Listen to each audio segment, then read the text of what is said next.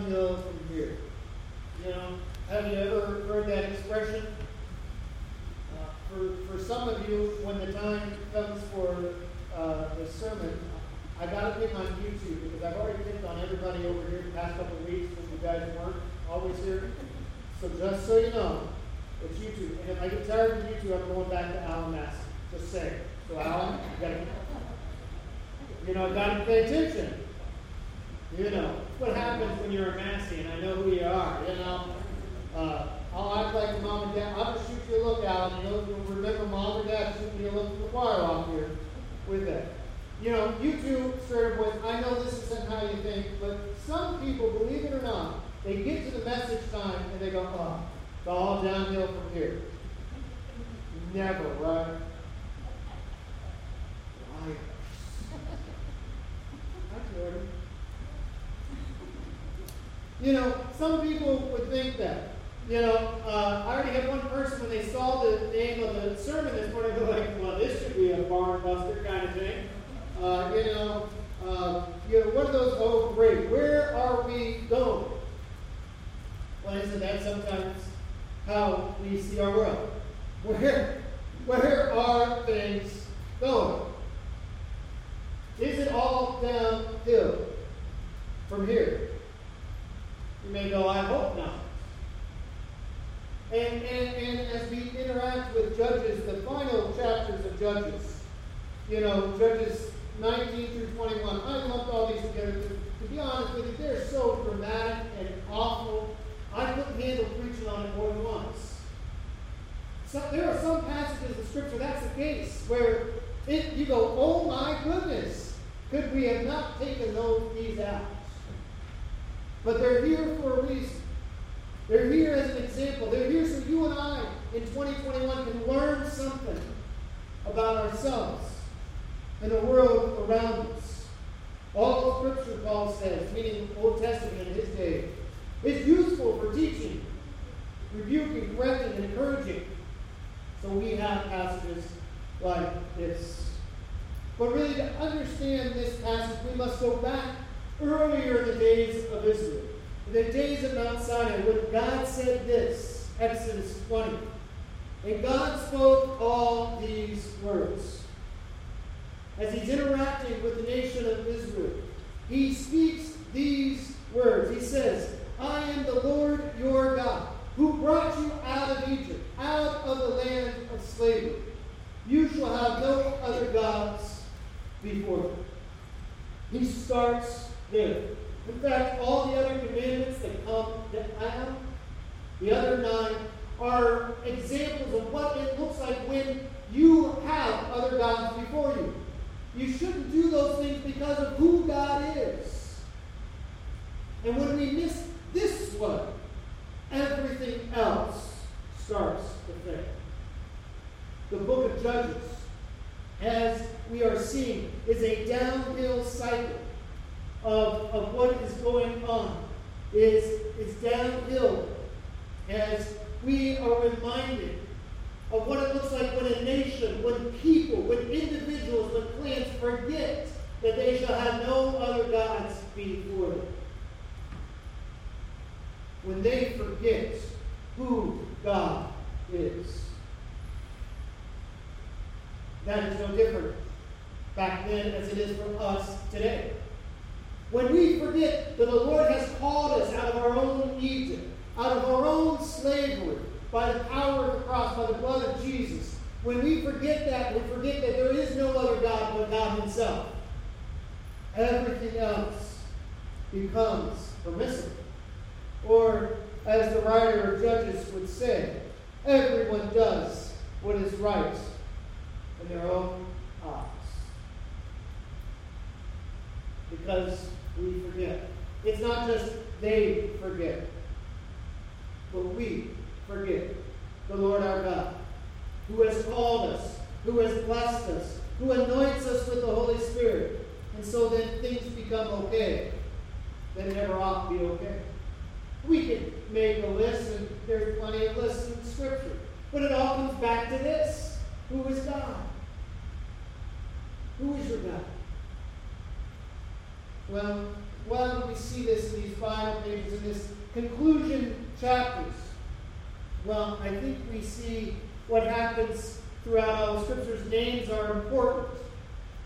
Which is interesting, I say this, because if you look through uh, Judges 19, 20, and 21, in fact, uh, I'll challenge you, the first person who can find it, uh, uh just shout out it.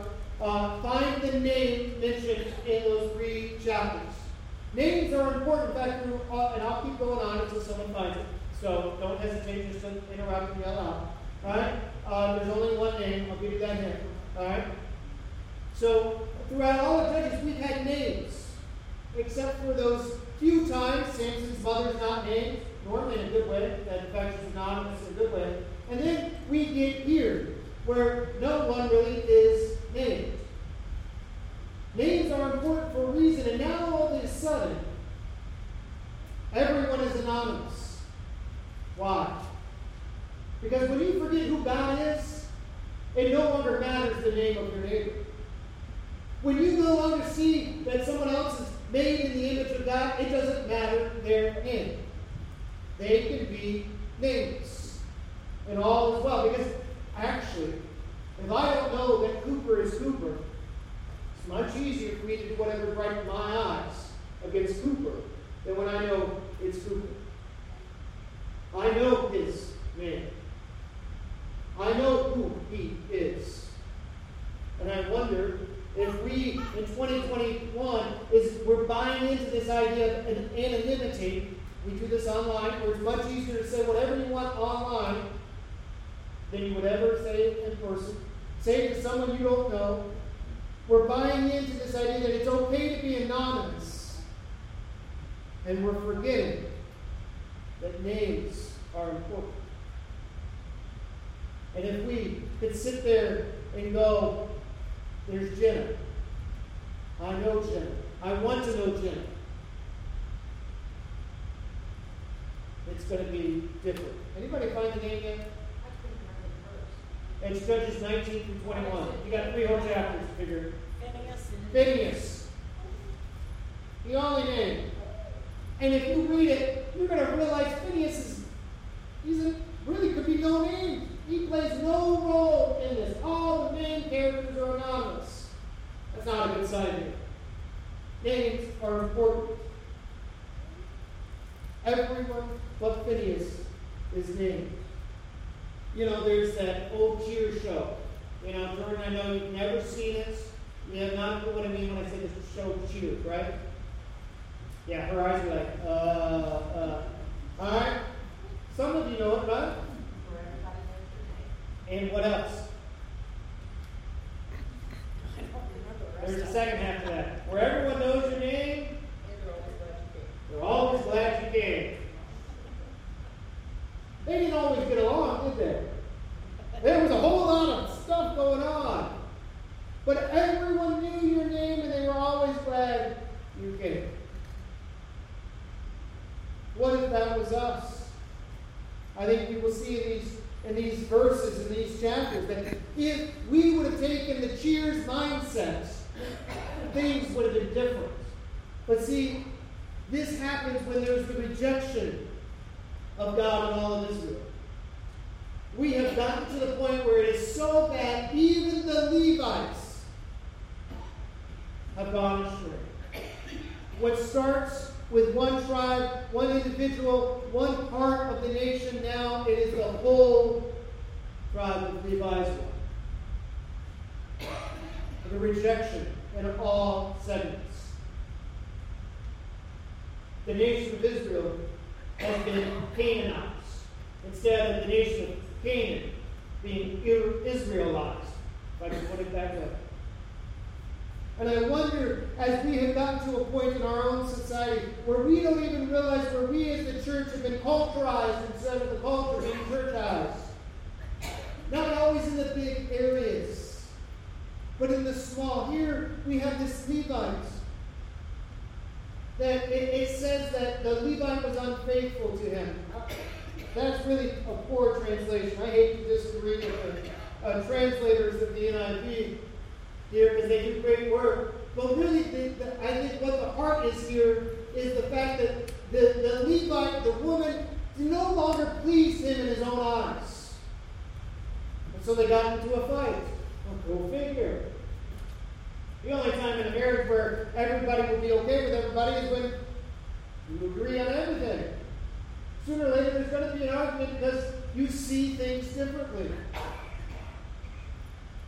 This is what Jesus, I think, took up in the Sermon on the Mount.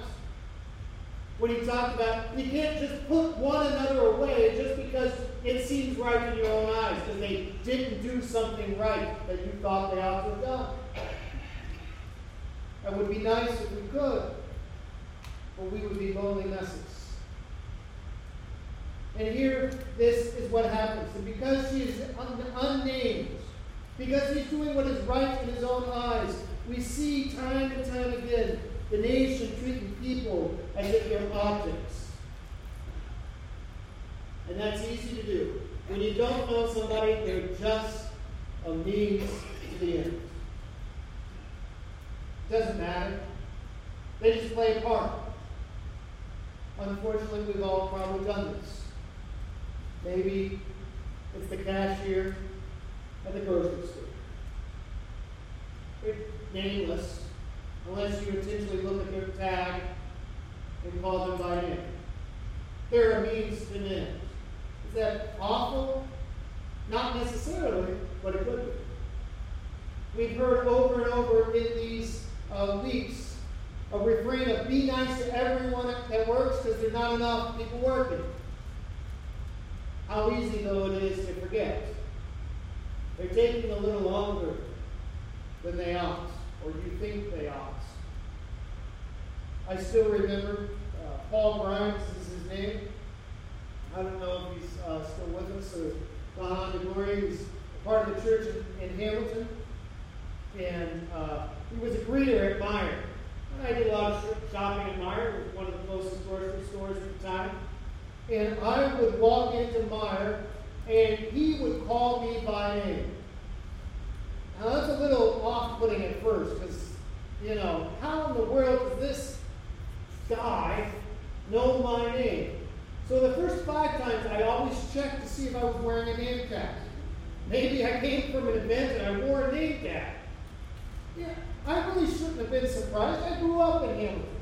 Lots of people know me. I was a part of it at that time. It was my third church in Hamilton. I was a part of it. But he called me by name. It changed the way I looked at him after the fifth time. I mean, this guy really probably knows me. So one day, he calls me by name, and I was at least smart enough that day to find his name tag. Just that day. There's many other days I'm not. Just that day. And I said, Paul, where do you know me? I called him by name. And he says, Well, I know you from First Baptist Hamilton. I'm like, oh man. Couldn't have been in any other church, then I have an excuse. No, it was the church I was serving at. I still have an excuse. Because I worked primarily with teenagers at the time. And I just said, Well, Paul, there's a lot of you that sit up there, roughly 3, 350 at the time. And there's one me. And he was gracious. But you better believe I didn't forget his name. But you know what? Because he knew my name, I sure wasn't going to treat him badly. Why? Because I don't know who else he was going to tell. He might have gone home and told my mother. Though I didn't live at home at the time, my mother still would have got me if she wanted to. I know how that goes. Cooper, Dan, Mama can always get you. Wherever you go, Mama can get you. Jordan, so can Dad. All right? They have ways. Just so you know that. All right? Got it? When we start people treating people as objects when they become nameless, they become just somebody else. And time and time again in these chapters, we see when the nation of Israel forget the names of their neighbors, they will do awful, hideous things that ought not to be mentioned. But they are. This poor concubine who is left nameless is treated awful by that Levite, and then will be treated awful later on by the people of the town. and they do things which I will not name today. And then Israel does awful things to their fellow Israelites because they don't name them by name. They say just some men from the town of Gibeah. And we see destruction, slaughter, dehumanization at its worst.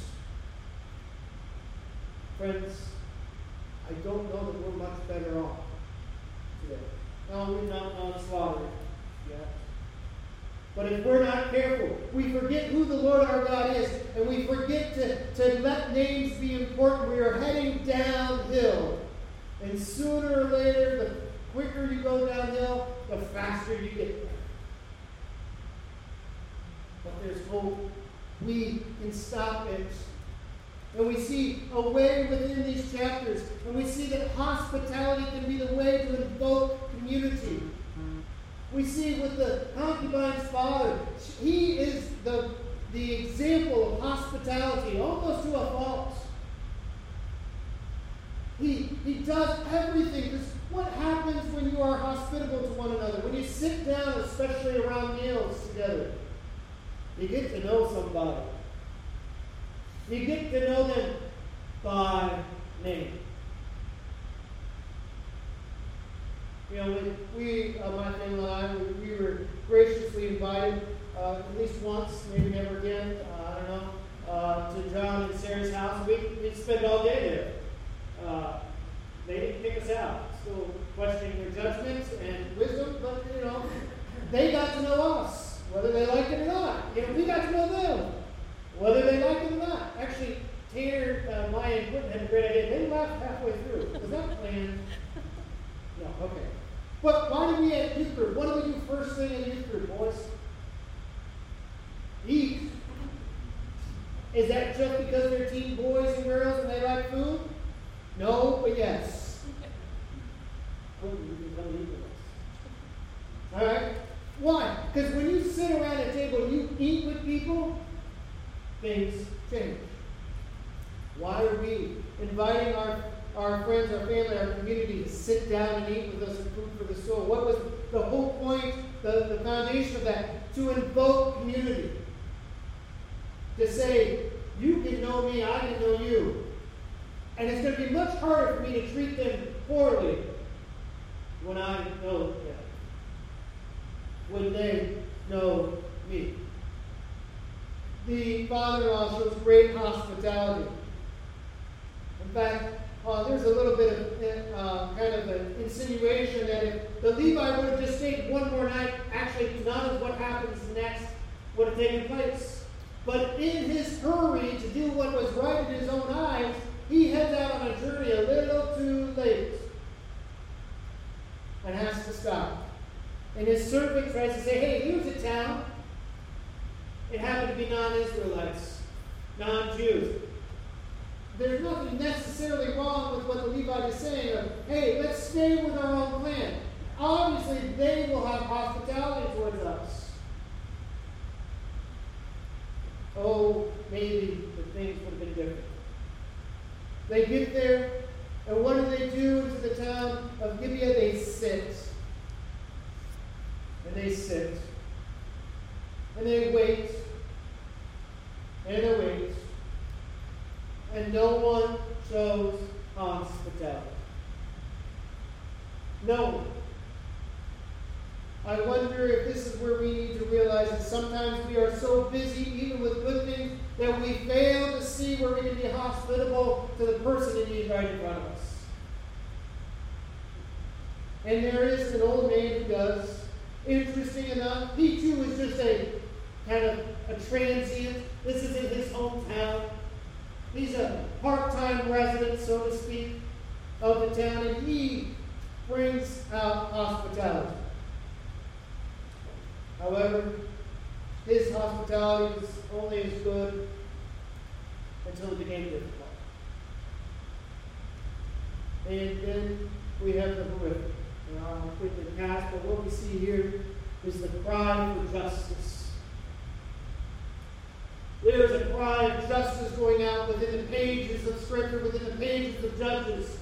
And what happens here is to left us wondering, not just being shocked and awed, we ought to be, but to ask the question who heard the cry of justice of this person? Where was justice served in these passages? What about for us in our world? Where have we turned a deaf ear to the cries for justice around us? It's very easy when we don't know a name, when it's just a cry.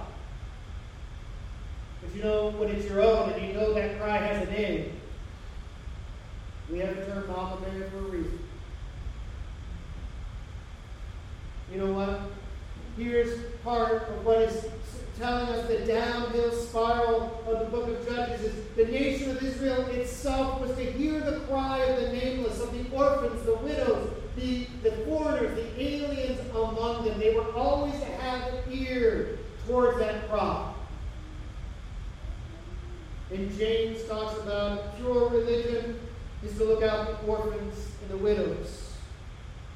Where have we, in our own modern day, turned a deaf ear to the cry of justice from the nameless, the unknowns, or better yet, the ones we'd rather not know?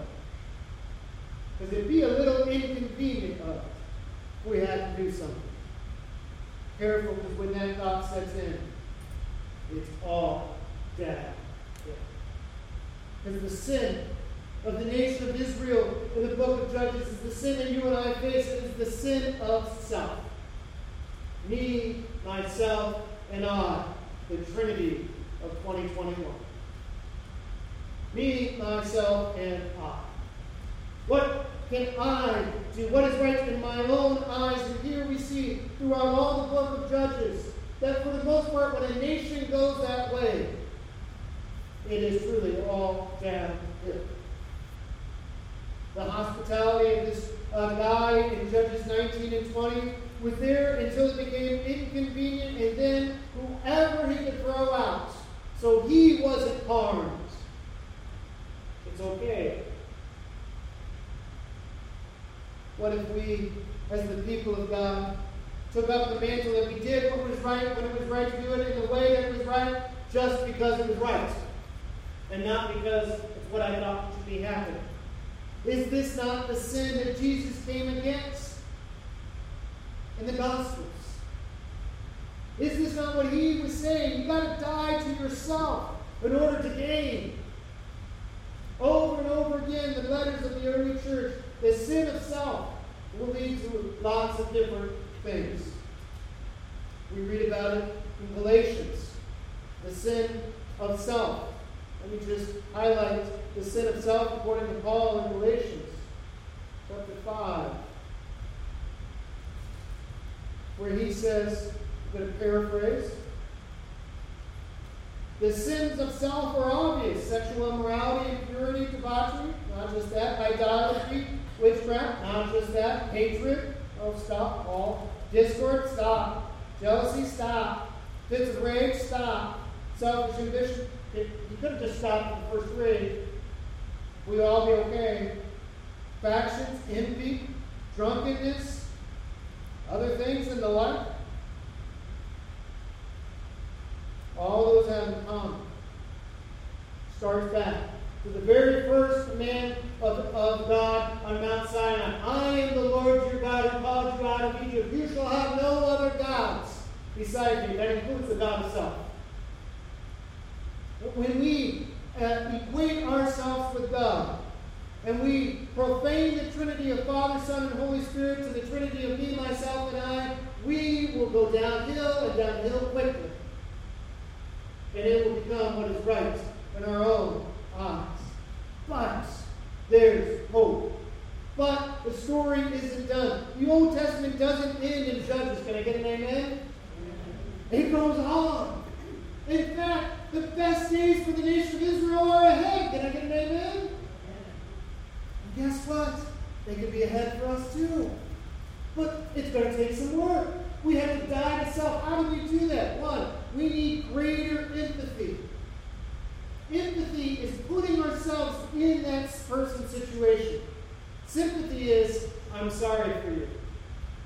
Sympathy is important. We need to be able to say with the Judies, I'm sorry this happened. Empathy goes a step further to say, I can only imagine how much that stinks. Wow. Or my favorite expression of empathy, oh. where you sit and you empathize. Empathy doesn't mean you agree with whatever comes out of their mouth, but if I can sit in empathy with a person, I will learn how to truly love and compassion the person next. Sympathy is kind of me going, oh, poor Devin. You just need some help. Let me help you. A lot of truth in that statement. But if I can go, man, Devin, it must be hard to live the life you have to live. You don't have to say anything. Your, your wife is back there doing recording. You can feel it back there, right? You know, her daughter's having a heyday to see what I'm going to do next. Okay? You know, but if I can empathize with him, and I start getting to know him by name, there's going to come a time when I can say, hey, just a thought. What about this? And goes, you know what? Maybe. And he'll hear Well, I don't agree with him completely. Carl uh, Rogers a pioneer in counseling, uh, used to say unconditional positive regard, the idea of empathy, can make change. Because sometimes what people need is someone who will know them by name, will sit down and say, I'm glad you're here, even though you're dealing with a bunch of junk. And sooner or later, you get the, you do, honestly, I've seen it more times than not. You get the opportunity to say, hey, Leland, here's what I noticed here's what I think maybe you could do differently. They go, oh, that's brilliant. How'd you come up with it? Leland, you've been telling me the whole time this is what's going on. You don't have to be a rocket scientist, which is great because none of us are. Or maybe there's one or two of us, you know, but I'm not it. But you sit and empathize. Our world has a lack of empathy. We got to be right. I empathize uh, with, with, with Cooper over there, and I gotta just, that must mean I admit he's, whatever he's doing is okay. No, I'm just gonna feel heartache. I'm just gonna feel it. And then we will go. Not only do we need more empathy, we need new eyes to see. See, time and time again. The refrain is going to say over and over in these last the, the words, in fact, the final words of Judges. Judges 21, 25. In those days, Israel had no king. Everyone did what was right in their own eyes. The thing is, we need an cornea transplant. We need new eyes. We need to see people as Jesus sees people. We need to be able to look at that clerk and maybe we don't know them name, by name, but maybe we can empathize and you know what? The person five before us probably just chewed them out because they rang something up wrong. And they're tired. You're overworked. And you just want to go home. Kind of like you and I when we were in the grocery store. I just want to get in and get out and go home. Empathy is, I can see them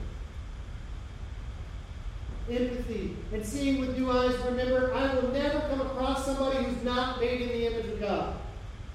Every single person is made in the image of God. The person who might be my biggest enemy if I have one is still made in the image of God. How I treat them is how I'm treating the image of God. What have I sat across from those people that just hurt me? When I don't have the grace I ought to have to go, okay, they're in the image of God. How will I treat God here? Because they bear that image. We need new eyes to see. Because God's word demands more. God's word, his promises of Deuteronomy, his, his word that was to be the foundation of the nation of Israel, demanded more than just doing what was right in their own eyes. It when the Levite calls everybody to order, he didn't really sin. I mean, he told the truth. He just left some parts out. It went from some guys to the whole town, to the whole clan of Benjamin. I feared for my life. Probably true. What about the concubine's life?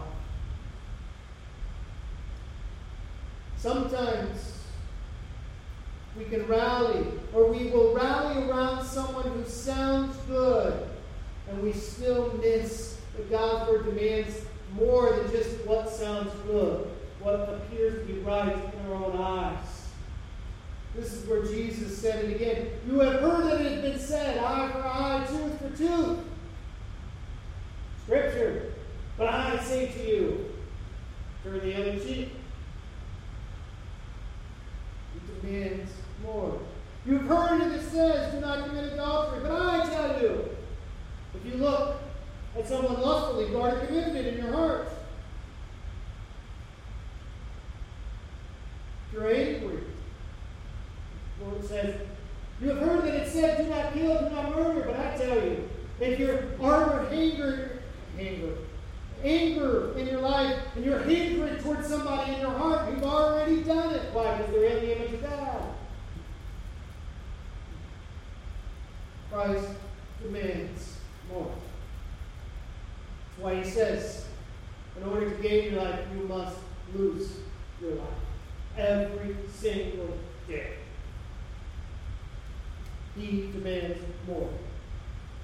But there's hope. In Christ, we have a new heart. We have a new name. We have a new identity. He says, if anyone is in Christ, they are a new creation. Can I get an amen? It, it talks about in Revelation that those who persevere, those who overcome, they will get a new name that only you in Christ knows. Can I get an amen? That's going to be beautiful. And because of those two things, we are now different. We have a new identity. My identity isn't in Jeremy Spence, a man born in Birmingham, Alabama in 1982. I am first and foremost I know some of you just got shocked, right, Alan? Alan, Alan's trying to pick his jaw up. Those of you watching online, you know, his, his jaw dropped to his feet and coming back up. It's all right. You know, we're all there. You were there once too. I have socks. they must be nice, like me. You know.